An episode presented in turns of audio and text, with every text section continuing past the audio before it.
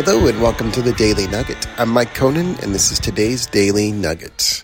Well, it's been an interesting week where I live. We had our crosstown rival football game and there was a controversial play there where one of the kids may have done a kind of a cheap shot on another one and the other kid got hurt and it was kind of a bummer.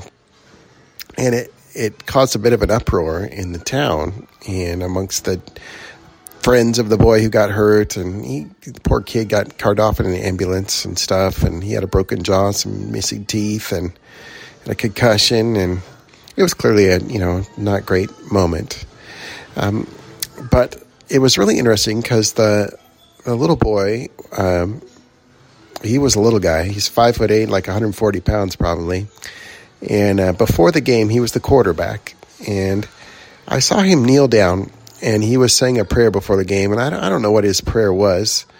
Were I to guess what his prayer was, it would be, Lord, show me how I can honor you. How can I glorify you in uh, everything that's going to happen tonight? And I give this to you, and I imagine that was something along the lines of his prayer. And he uh, could not have imagined that that prayer would be answered in the way that it was. I don't think that he would have imagined that his night would end up with him going to a hospital. He couldn't imagine that his night would end up after he threw an interception, two kids from the other team tracking him down and and hitting him 25 yards off the play.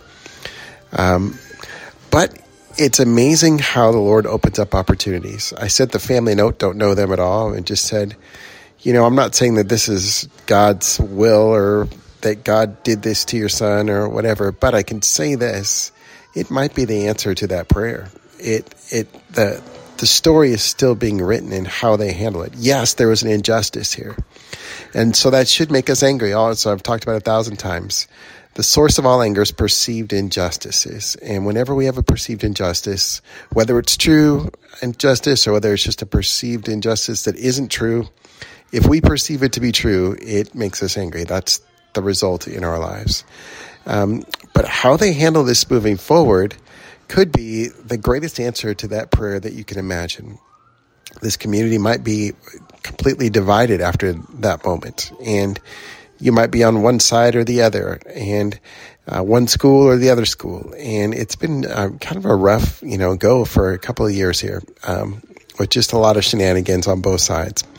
Anyway, the bottom line was and is that this young man has a unique opportunity to really glorify God. And Jesus said, it's not, we don't glorify God, uh, and we don't uh, show how that we belong to Him by how we treat our enemies, or excuse me, how we treat our friends. It's how we treat our enemies. Uh, that's how we can know. Uh, that's how the world will know that we belong to Him. And anybody says can show kindness and love to somebody who's nice to them.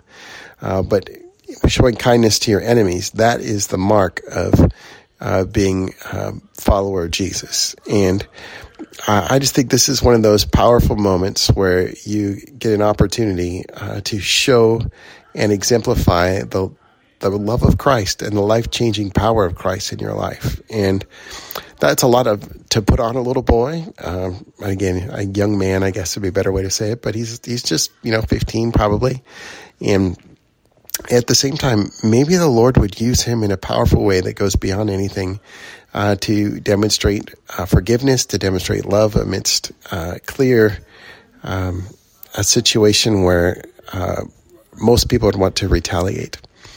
And anyway, I just thought how interesting that this boy would pray one thing and that God would take his prayer and make it something supernatural and fantastic. What if this other boy is able to come to meet Jesus because of the grace shown to him uh, in this moment? And what if through this whole process, um, the whole community can see and experience uh, the truth of the gospel? And you just never know when that prayer, I mean, if he'd thrown four touchdowns and won the game, maybe he would have had a high, but maybe it wouldn't have really brought that much glory to God. But the way it turns out, even with his injury, and he, he's recovering fine, um, th- this could be one of the the best moments in his life, and it could be one of the most powerful moments in our community. So we'll see how it all unfolds and, and beyond, but pretty cool stuff.